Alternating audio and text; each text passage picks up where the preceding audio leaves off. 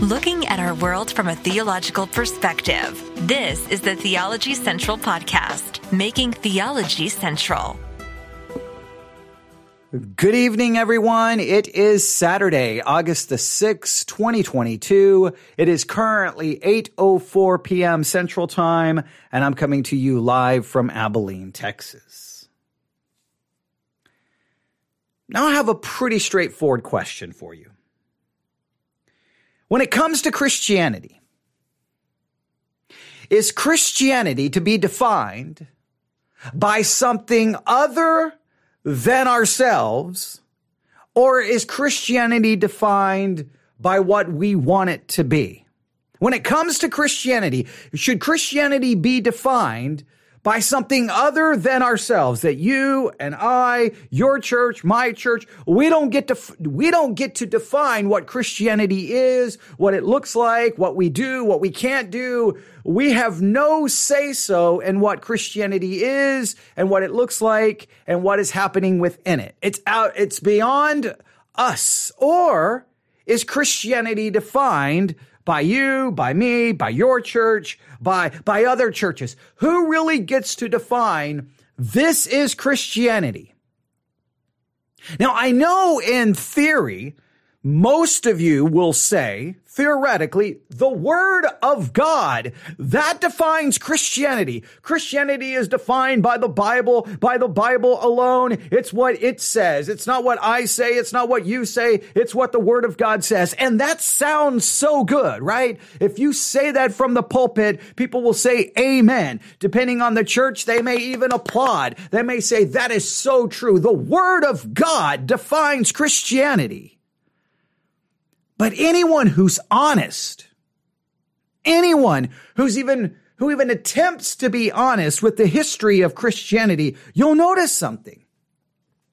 Christianity is always, well, changing in certain ways. The church looks different in one decade than it did the previous decade. Certain things that the church wouldn't do, now it does. The, the things the church maybe at large rejected, now it accepts. The church is always undergoing changes because the church is constantly being influenced by other, by things other than the word of God. It's being influenced by culture. Now, church may try to fight culture and, and condemn culture, but sooner or later, culture enters into the church. It comes right through the front door in the shape of, well, church members because church members are influenced by the culture and they bring that influence into the church. So little by little, the church is being influenced by culture. It's also being influenced influenced by personalities. If certain people gain a level of celebrity and fame and popularity, that brings power and they, they can influence the church and what it looks like and the direction it goes for 5, 10, 15 years into the future, depending on how influential they are you, you can see their influence in, in many different ways. So we have culture, we have personality, and then we have individuality. Okay, we have the culture, we have personality, the cult of personality, those who become the, the next big name in Christianity, they can influence what, what Christianity looks like and how we understand it and how it's defined. And then you have individuality because you have individual members. It, Christianity is constantly being redefined and reshaped by what individuals want Christianity to be and what they want it to look like. So you've got culture, you got personality, and you got individuality. All of these forces are always constantly shaping Christianity. I, I, got a piece of paper. It's always it's it's always shaping it and folding it and and it's all it's always doing something. So Christianity is always changing a little bit. Now sometimes the changes may seem subtle, sometimes they may seem gigantic, but they're always happening. And we need to be paying attention because what is happening right now in front of us, we need to have a very good understanding of the present because that will give us a very good understanding of the future. And what is the church going to look like moving forward? When you think about what Christianity, what the church is going to look like five years from now, 10 years from now, and I'm using the words interchangeably church and Christianity. Because I talked about who gets to define Christianity. Is it something other than us or, or is it us? Well, the reality is we, we may say it's, it's got to be the word of God that defines it, but the reality is we have these other forces. We have culture, we have personality, and we have individuality that is shaping the church, shaping Christianity, defining it. And that's why Christianity is always, in a sense, undergoing these changes. It's always looking a little different, sounding a little different, preaching a little different, teaching a little different, believing a little different. Now you may say, well, there's certain aspects that always remain. I'm not denying that, but they, there, there's always these changes occurring. It's just, it's just the way it is. You cannot deny that. It's always happening. And so we have to pay attention to the present so that we can get an idea where the church is headed in the future. And I can tell you one direction the church is headed in the future. And it's a church. It's a Christianity that's slowly but surely going to become more and more dominated, not by male leadership, but by female leadership. More and more churches are going to be led by women pastors. More and more denominations, ministries are going to be led by a female authority structure. You say, no, absolutely not. I'm telling you, that's where things are headed. You can deny it, but that's where it's going. And what to look for is not what the leadership is saying in the current form of Christianity. And now this is very important. Sometimes what we listen to is what are the current leaders saying? What are the current leaders? Who, who are the evangelical leaders, the, the reform leaders? No, no, no. Don't listen to the leaders. You've got to listen to what people are thinking in the pew. As the pew is, the church will be. The current state of the pew will determine the future state of the pulpit because ultimately it's the people in the pew that determine the direction of the church. Pastors may fight it. They may stand against it. They may try to resist it, but sooner or later, what the people in the pew want, they will get. They will fire. They will remove. They will split. They will go start another church. Sooner or later, the people in the pew always get what they want. That's the individuality part of the influence upon the church and Christianity. Now, why am I bringing all of this up? Because about 35 minutes ago, I was sitting right here in the Theology Central studios. Okay, the second story bedroom here in my home. Okay, but the Theology Central studios, I was sitting here at the broadcast desk. The microphone was pushed forward. I, I wasn't, I wasn't even planning on going live. And then I see this headline. Assemblies of God ordains record number of women. And I'm like, well, that is interesting. I'm not shocked that the assemblies of God is ordaining a record number of women. Uh, ordination of women within the assemblies of God has basically been there since the beginning of the assemblies of God. All right. So, I mean, that's another, I mean, there's a lot of things wrong with the assemblies of God. I, have said it before. I could never go to an assemblies of God church first because of their teaching that healing is guaranteed in the atonement. All of their charismatic issues, I would reject it. But clearly, because of the ordination of women to ministry, I, I would I would have a problem. So I wasn't shocked by that headline. So you may be thinking, well, then why did you decide to go live? Because there's something mentioned in the article that I think really gives us insight. So let's let's work through this and see if we can find the line that I think is so important. Here we go. This was published yesterday at 8:51 a.m. at christianitytoday.com. Here's the headline. Assemblies of God ordains record number of women. There is work to do, and some of those God has called to do it are female Pentecostal leaders say. Now remember, who gets to define what Christianity should look like? Who gets to define what the church should be and what it should and shouldn't do? Who gets to define it? We would love to say it's the word of God, but reality, it's culture, it's personality, and its individuality. That's what's constantly shaping the church and Christianity. You cannot deny that.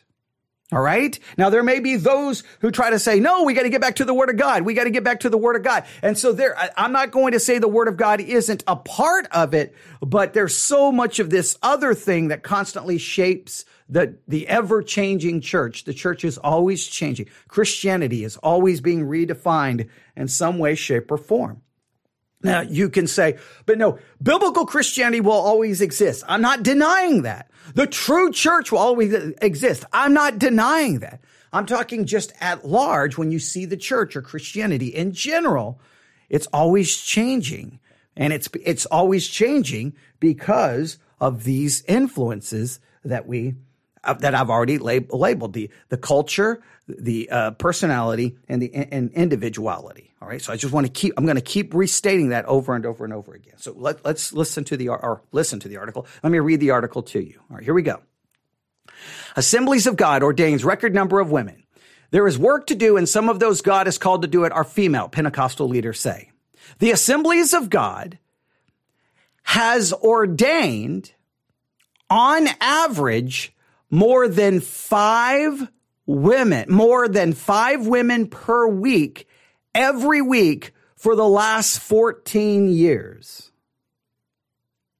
So the assemblies of God, the assemblies of God uh, denomination, the Assemblies of God denomination, has ordained on average more than five women per week every week for the last 14 years, bringing the total number of ordained women in the Pentecostal denomination up to 10,383.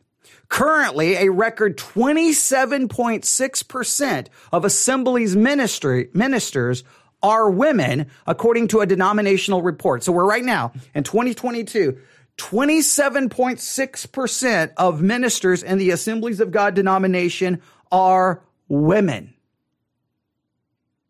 Now, here's the question. Who came up with that idea? Is that the biblical idea? Is that the biblical model? Is that the model given to us in church history? Or is that, well, who, def- who, who caused these changes to occur? Was it culture? Was it personality? Was it individuality? Now, either they are right. Uh, this is very important. This is not just like, well, it's a matter of opinion. No. Either they're the biblical ones, and we should all be ordaining women in every denomination. And, and uh, uh you take the totality of independent churches, about 27% of all of them should have women pastors. Either they are right or they are completely wrong completely unbiblical and they've abandoned scripture and how they're running their churches and their denomination. It's, uh, it's not, it, this is not just like, well, you can do whatever you want. No, who gets to define what it is and what it should look like? Let's, let's continue here. All right, because there, there's still a line in here that I, I want to get to. The image of God is best reflected when the Church of Jesus Christ is healthy, said Crystal Martin, National Director of the denomination's network of women ministers, and women are empowered to fulfill their call at every level of church leadership. So according to them, a healthy church is a church where women are empowered to fulfill their call at every level of church leadership. So according to the assemblies of God, the church is only healthy when women are, are, uh, are involved at every level of church leadership. Now, women have been preaching and teaching in the uh, AG or the Assemblies of God since it was founded in 1914. The church embraced women leadership based on its understanding of New Testament models of ministry and scripture's testimony to the equal outpouring of the gifts of the Spirit. But 30 years ago, only about 300 women were leading AG churches. So 30 years ago, 300 women. And 2022, 10,383 women, currently 27.6% of assemblies ministries. So in 30 years, there's been a dramatic increase. And that increase is not going to start decreasing it's only going to increase. So the future of the church is going to become more and more women ordained as pastors and it's in leadership roles. And you say, well, that's just the assemblies of God. I'm telling you, it's going to spread in all major denominations. May, may, there's going to be more splits coming uh, over this subject. You can just watch and see. You're starting to see a little bit of it within the Southern Baptists. And I'll tell you why it's going to get worse because it's not what's being said behind pulpits. It's what's happening in the pew. We'll get to that in just a minute. Here we go. The trend towards more women ministry. Let me read this again. The trend towards more women in ministry started in the late 1990s. Many, many received support from the Network for Women Ministers, which was founded in 1999 as the Task Force for Women in Ministry. In 2010, the Assemblies of God uh, stated its support for women in ministry with a, a, position paper laying out the biblical argument from a Pentecostal perspective. Now, please note, they believe it's a biblical perspective. Some young women still find it hard to believe that they could be called to lead a church, though. I sat down with uh, one young woman. This is from the article and she shared her whole life vision, Martin told a Christianity Today. And I said, it sounds like God's calling you to be a youth pastor. And when I said that she felt uncomfortable, she had never seen a female pastor. According to Pentecostal scholar Joy Qualls, support for women in ministry waned in the late 20th century as Pentecostals interacted with other traditions that looked down on what they saw as disruptions of the natural God-given order. When culture conflicts over gender roles erupted, when c- cultural conflicts over gender roles erupted in American society, some Pentecostal leaders worried that tradition was lined up on the wrong side. As the movement in institutionalized women's influence, leadership roles became increasingly constrained, wrote Qualls, a professor and dean at Biola University. And I quote, the constraints placed on women in Pentecostalism had more to do with the influence of evangelical culture, lack of education in our history, and theology and general discourse than it did with scriptures and theological positions. Today, now this is very important, seven in 10 self-identified evangelicals say they support women preaching. Now that's what I want you to hear. All right. Now we're, we're going to go to the Southern Baptists in just a minute. Here's within the evangelical world. Seven in 10 self-identified evangelicals support women preaching. Now that, that's what's happening in the pew. Forget the pulpit. Forget the seminary. Forget the Bible college. Forget the conference where they're like, no, we're going to protect men in ministry. That doesn't matter. If the people in the pew want it, the people in the pew will get it. They will, they will fire leadership that refuses to, to give this to them, or they will start churches or start new denominations. It's, it's, I'm telling you, this is where the church is headed. But let me tell you again that the, well, let me state it clearly. Maybe you've caught on to what I'm trying to say, but let me state it now dogmatically and clearly. This discussion is not so much about women in ministry. This is a discussion about who defines what the church looks like, who defines Christianity. And over and over and over, church history tells me it's culture, influences the church, whether we like it or not. It's the case. Personality, those, those next leaders who gain the, the large following, they influence. And then individuality, the people in the pew will determine what the church looks like. They do, they will, and there's very little you can do about it unless you change the hearts and minds of the people sitting in the pew. But let me tell you, the people in the pew are not being influenced by God's word because every statistic that we can find tells us that people sitting in the pew are not studying the Bible. They're not reading the Bible. They're theologically ignorant. They're biblically illiterate. They're not listening to sermons. And so what's going to determine how they think? Culture is going to determine how they think. They're going to be influenced by the culture and they will bring that into the church. That's where we're headed. I guarantee you. That's where we're headed. I just, uh, that's a, that's a fascinating number. Seven in 10 self-identified evangelicals say they support women preaching. Even in complementarian traditions, such as the Southern Baptist Convention, 65%. This is even in the Southern Baptist Convention, which, which are complementarian in their theology and their tradition. 65% say women should be allowed to serve as clergy. 65% within the Southern Baptist Convention. Now, if 65% within the Southern Baptist Convention saying women should be able to serve as clergy, I'm telling you, the battle is over. It is done. It is finished. It's over. It's, this is where the church is headed. Maybe not tomorrow, but that's where it's going. And you already see a little bit of the of the struggle happening within the Southern Baptists. You had Rick Warren ordain women to ministry uh, to, to uh, as pastors. What three women, I believe. I don't have the numbers in front of me. And, and I'm telling you it, and right now they're, still trying to, you know, decide what we're going to do. And we, we did a, we, we did a podcast episode about some of the Southern Baptists now trying to redefine the word pastor to say exactly what it is and who can, who can be that. There's still going to be fights against it, but it doesn't matter what the seminary professors are writing. It doesn't matter what the leaders are writing in some paper or in some article. It's what the people in the pew want. Seven in 10 evangelicals say women, they support women preaching and 65% of Southern Baptists say women should be allowed to serve as clergy. yeah, yeah. The, the times are a changing.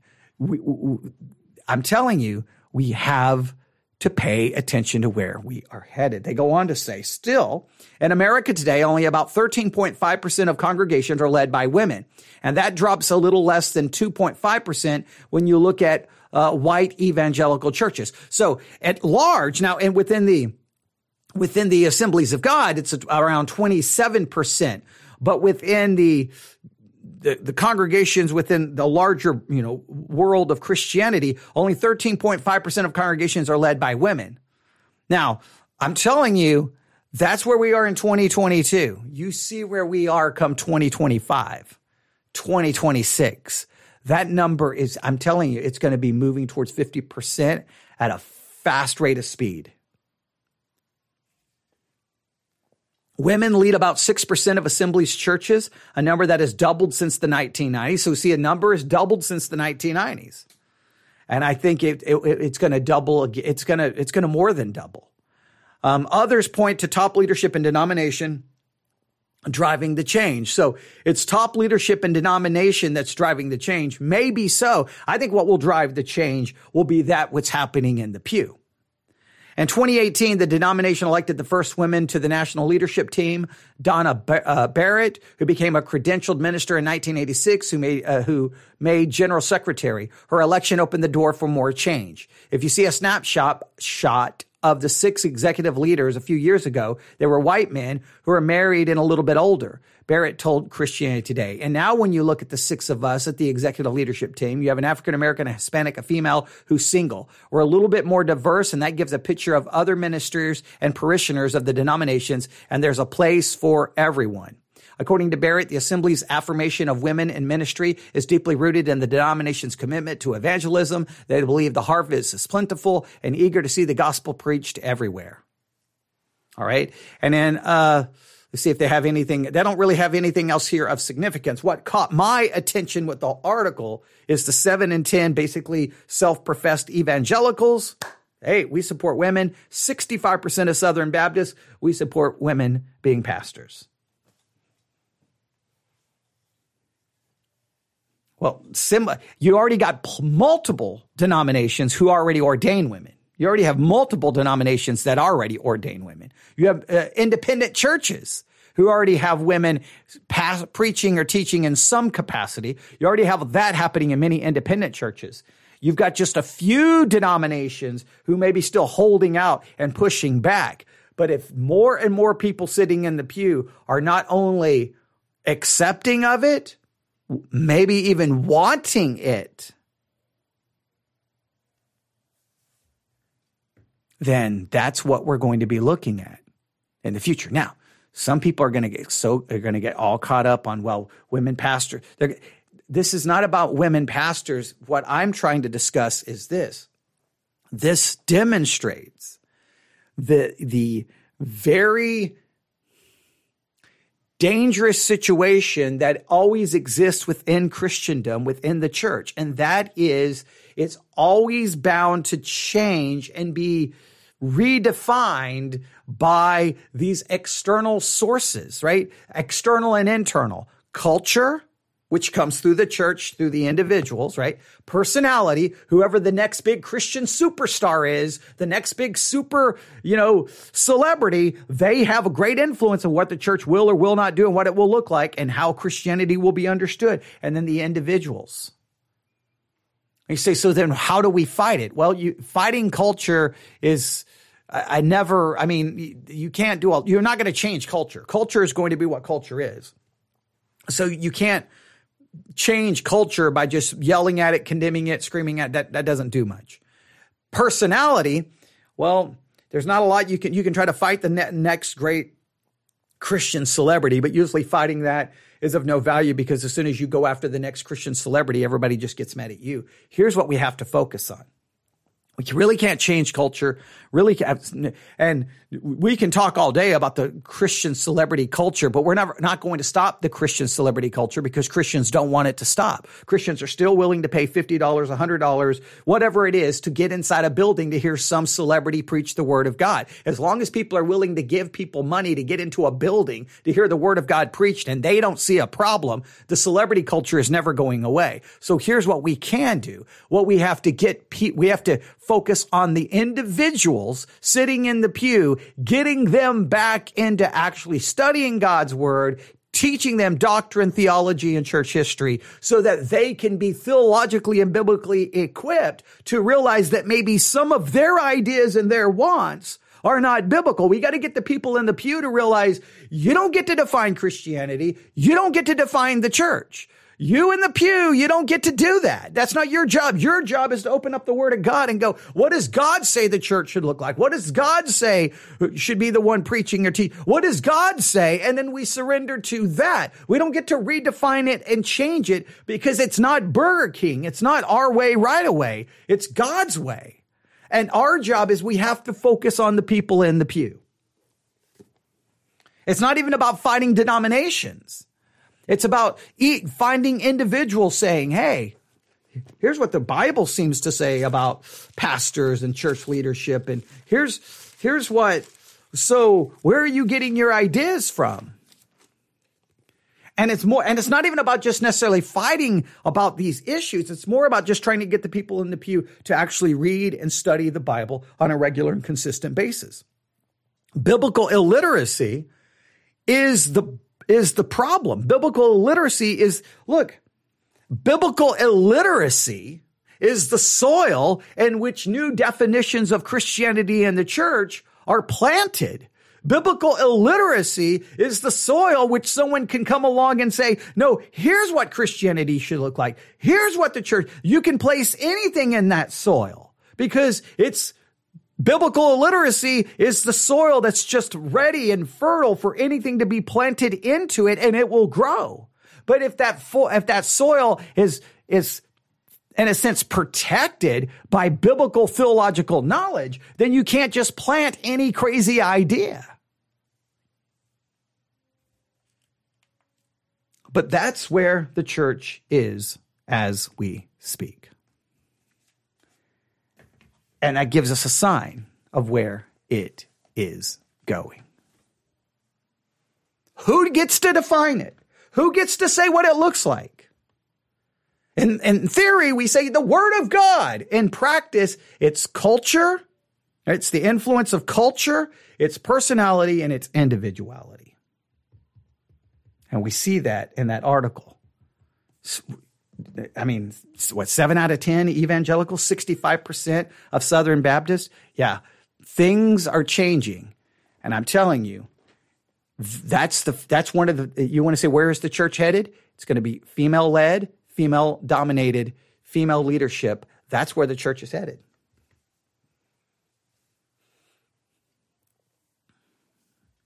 And in some cases, I hate to say this, and I know I'm going to offend some men, but for some of the men, it's your own fault.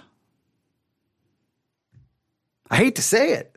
I, I, I my whole Christian life, It's what I've always seen. It's the men who don't want to read, who don't want to study. Not no, no men who called to ministry. They will read and study. But I'm talking the average man who just sits in the pew. Oh, they will argue about everything, right? But they're not going to actually do any meaningful study. They're not the ones carrying the notebooks, doing the reading, doing the stuff. Now, if they're called to ministry, they will. But I'm talking the average man. But you look in many churches, the average woman sitting in the pew, they seem to have the notebook. They're doing the Bible studies. They're they're learning Bible studies study methods. They're reading books. They're, they're talking doctrine, theology. In fact, in many cases, I've said, if I want to have a theological discussion, I'm going to look for the women in my church. I'm not going to look for the men because sadly to say, it's sometimes it feels like it's the women who seem to be more engaged in the reading and the study. And I know when I say this, men get offended, but don't get offended. Just prove me wrong.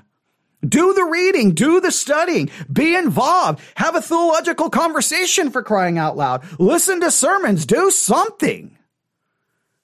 But in my history, it's women who can sit there and have, they can talk doctrine, theology. They're the ones doing the Bible study. They're the ones, and it's the men you're like, all the men ever want to do is seem to disagree. They don't actually want to study. Now, I'm not saying that in every single case. I'm just saying that I have seen that too many times in my Christian life. Again, the person who discipled me was a woman. I wasn't going to go to any of the men in the church for crying out loud. That would have been a waste of absolute time. I've talked about before church fellowships. If I want to have a theological discussion, I'm going to go find the women because the men in many cases, no, they're not having that. Now, if there's a group of men who feel called to ministry, they're always the exception, right? And that's awesome. But the, uh, it should be the average man who doesn't feel called to ministry, who still should be like, I care about God's word and I read and I study and I want to talk doctrine and I want to talk theology and I want to do Bible study. No, no, no, no. It's the men are like, I'm not doing a Bible study method. Nope. Gonna do whatever I want. Okay. Well, there, there you go. So where's the women? Oh, there's the women. Okay. The women are doing the Bible study. Of course.